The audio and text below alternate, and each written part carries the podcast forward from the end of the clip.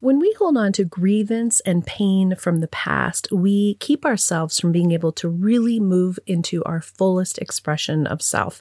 We need to practice forgiveness from the soul recovery perspective dissipating the energy and releasing the past for good. If you're interested in this profound transformation, I invite you to join me in Colorado the weekend of June 8th and 9th to have an incredible experience with others on this same soul recovery journey two full days of immersion in the soul recovery process where you will indeed leave transformed. You will be able to truly let go of these old pains and step into a new way of being. Check out the show notes for a coupon code and how to register. My name is Reverend Rachel Harrison, and this is the Recover Your Soul podcast, a spiritual path to a happy and healthy life. I started Recover Your Soul after having profound changes in my life my recovery of alcoholism, control addiction, and codependency. I was guided to share the tools and principles of spirituality and soul recovery to help others transform their lives as mine was transformed. For us to overcome external circumstances, we must first turn the attention to ourselves, focusing on inner change outer positive results in our lives will follow. As a spiritual coach, I can support you on your path to make real changes that will bring you a life of peace, happiness, connection, and abundance. Visit the website recoveryoursoul.net to book coaching sessions, read the blog, listen to some of my original music, and subscribe to receive email updates. I think of Recover Your Soul as a community. Follow us on social media and join the private Facebook group to support each other and connect. For an extra episode each week and to support this podcast, become a Patreon member or subscribe on Apple Podcasts. Together, we can do the work that will recover your soul. One of the things in my recovery that I am so grateful for is learning to think about me, I, instead of always about we and us. And that's been a big change for me. And I think that when I look around at a lot of the pain and suffering that happens, especially with women, is that we tend to take on everybody else's stuff. And we want to fix and help everybody else's stuff. And to change the pronoun that you use of answering questions. We are doing okay.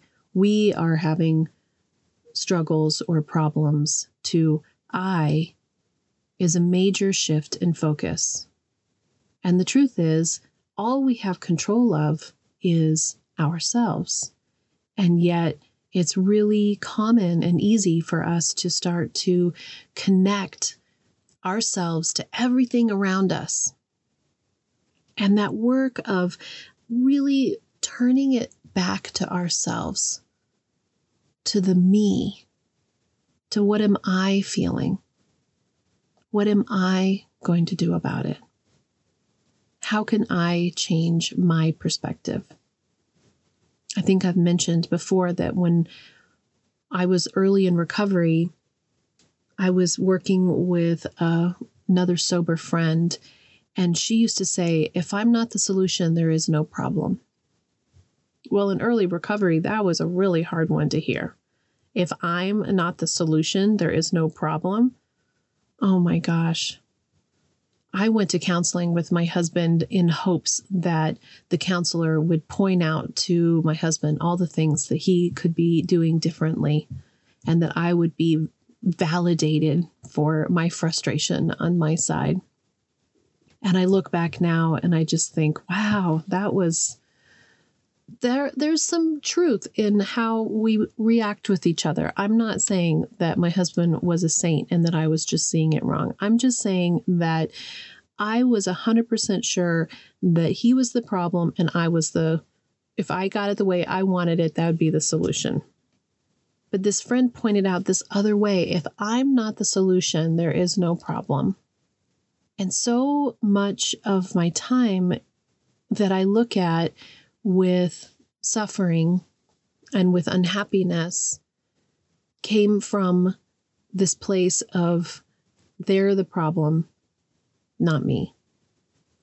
And I can't change everything. We can't make anything be different. So maybe my solution, if I'm the solution, is really being able to let it go, to be able to detach, to be able to not get involved, to see it as being not my issue to fix. I was thinking the other day about how part of me wonders if my heart is cold because I have so much emotion and feeling, but I also have this separation that I never felt before. And then I realized that I've been working really hard on the work of detachment. And this detachment allows us to let go of that obsession, that like just that grind that we have to try to control someone else's behavior, to try to make somebody else do what we think they need to do to save them from their own suffering, from what we see as being a problem. And it is really, really hard to watch people that you love have a hard time. I was thinking once about how my son, my oldest son, came to me and was really upset because I had made a decision that I was going to stop paying bills for him and trying to save him. And he um, was in a place in his life where we had to kick him out of where he was because he was making choices that were that were detrimental to the family. And so he lived in his car for a little bit. And that was so hard to do. So hard to do. And yet he found someplace else to be. And that was the beginning of a creation of a life for himself that is entirely different now. And if I really think about it, maybe that time of him being in his car, I think if you were to ask him now versus that time when he came to me when he was upset, he might have a different reaction to it. Truth is, I don't know. Maybe I'll ask him. Maybe we'll do a podcast with my older son and we can ask him some of those questions. That change from the we that we that I have to be part of we for everything to be okay has been a major piece of my healing. And I know that I've talked about it before, but it's one of those one of those topics that you really can't talk about too much because it is such an aspect of how we all live our lives and the enmeshment that we have with each other. Even into politics, that we are one side, or or sports, we are another side. Don Miguel Ruiz Jr., Don Miguel wrote the book, The Four Agreements. His son wrote a book on the five levels of attachment. And we studied that book at my spiritual center. The lowest level of attachment being that you really don't care. Like, let's say, I think he used soccer as the example. Don't care about soccer. Truth is, I'm a level one with soccer. Don't know anything about soccer, don't have any attachment to it whatsoever level five being the people who in maybe in Europe who are so attached to their soccer team that they wouldn't even begin to be friends with somebody who wasn't one on their soccer team that they would hate somebody who has another soccer team and those levels of attachment can be really complicated and difficult for us because we don't even realize that a level 5 attachment is not healthy for us and so many of us have level five attachments to our family, to our kids, to our spouses, to our exes, to our aunts, to our uncles, to our grandparents. That level five attachment of, I have to, that this, this is 100% everything that I think about. And the truth is, a medium attachment is probably the healthiest place to be. You don't want to be so detached that you, you don't have any feelings about it but you don't want to be swung to the other side where you can't wake up in the morning if things are not going the way we think they should. So as I move more into the I pronoun, how am I feeling today? What do I need to do for my spiritual growth? What do I need to do to be the best that I can be in the world? How do I take care of myself? These are new concepts. And for some people, they are concepts that are going to be really hard to get.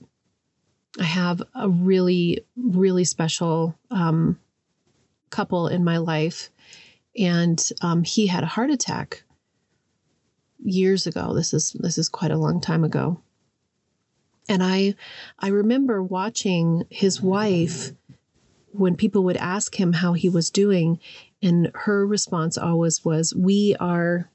doing this. We've had this experience. We've been to the doctor. We've been this. We've been that and no judgment at all about that experience because the truth is if you have your spouse have an accident like that it's so easy to jump into the we part.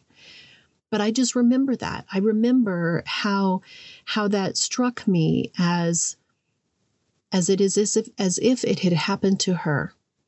And i've looked at my own life and thought how can i make sure that what's happening around me whether it's world, political, sports, family, whatever it is, when it is not me, how can I be at that healthy level attachment where I can recognize that that is outside of me?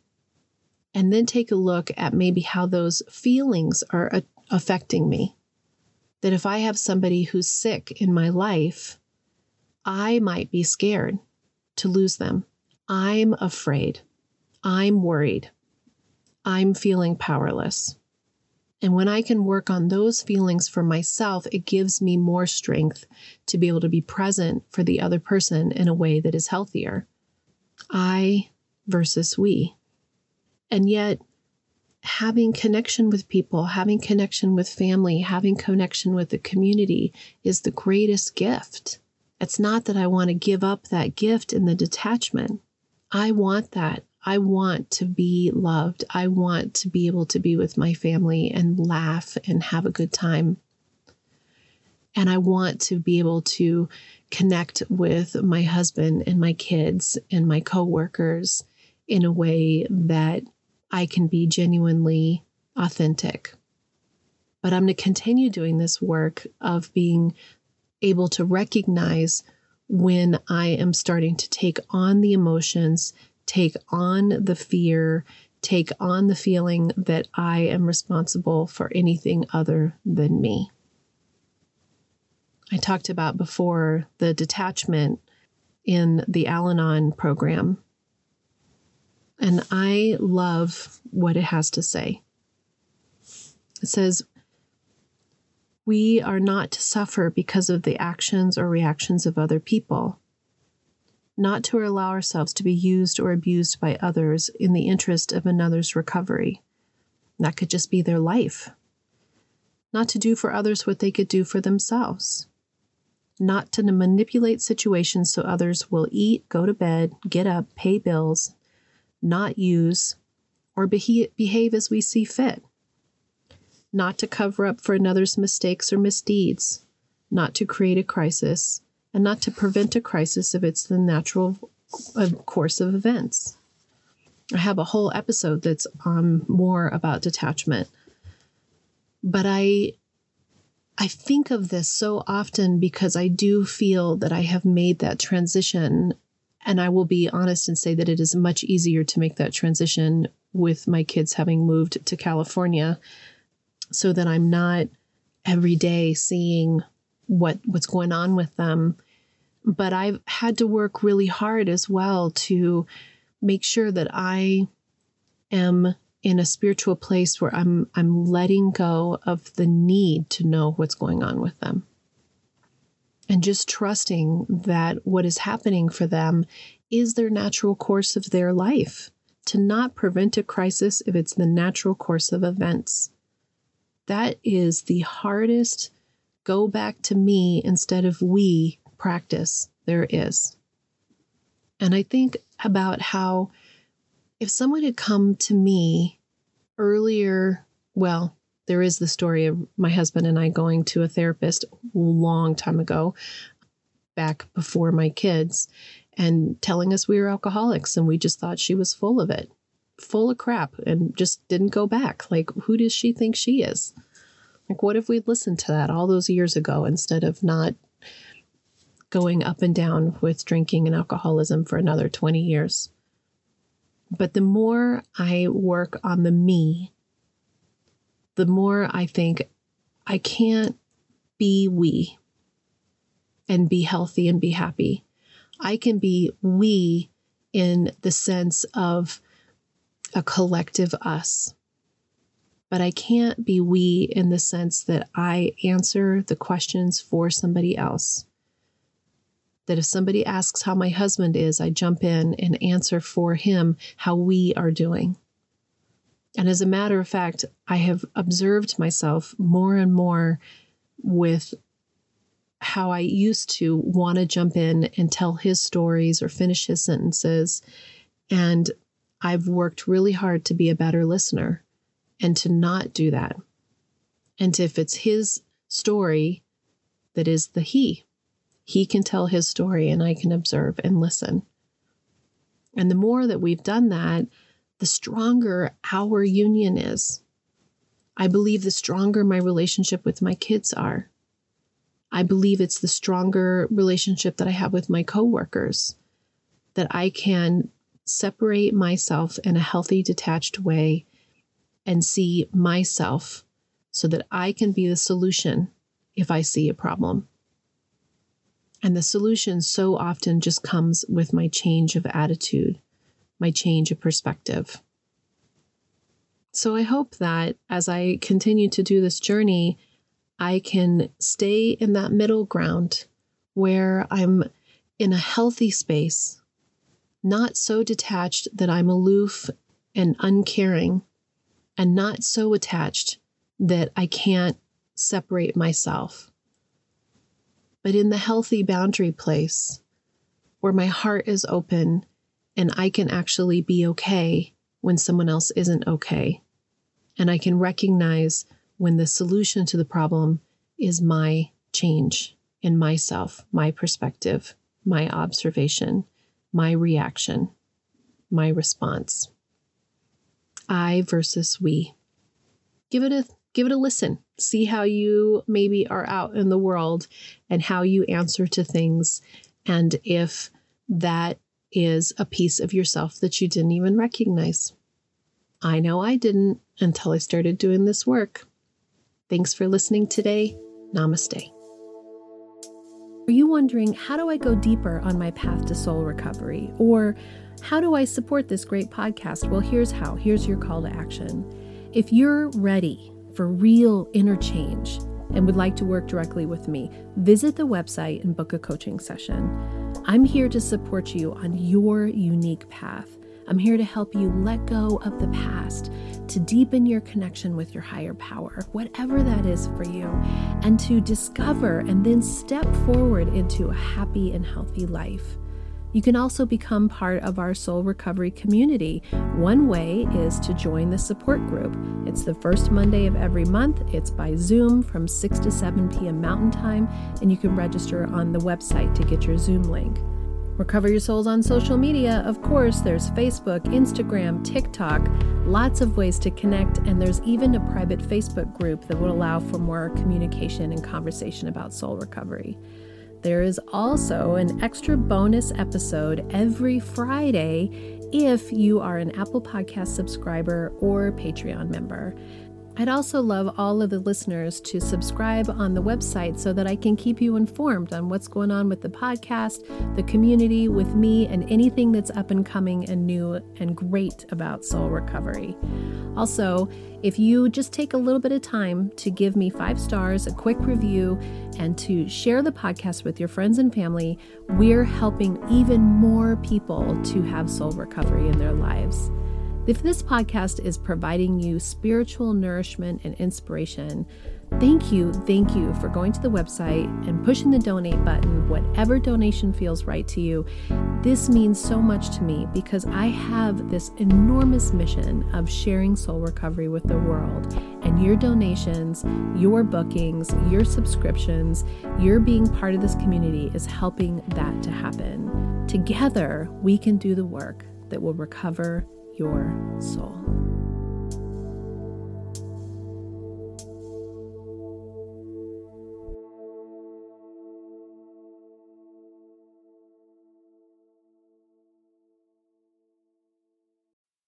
The Recover Your Soul podcast and its content is for educational purposes only and is not allied or representative of any organizations or religions. It's based on the opinions and experience of Reverend Rachel Harrison. Recover Your Soul claims no responsibility to any persons or entity for any liability, loss, damage, or cause alleged to be caused directly or indirectly as a result of its use. Applications or interpretations of the information represented herein take what you need and leave the rest.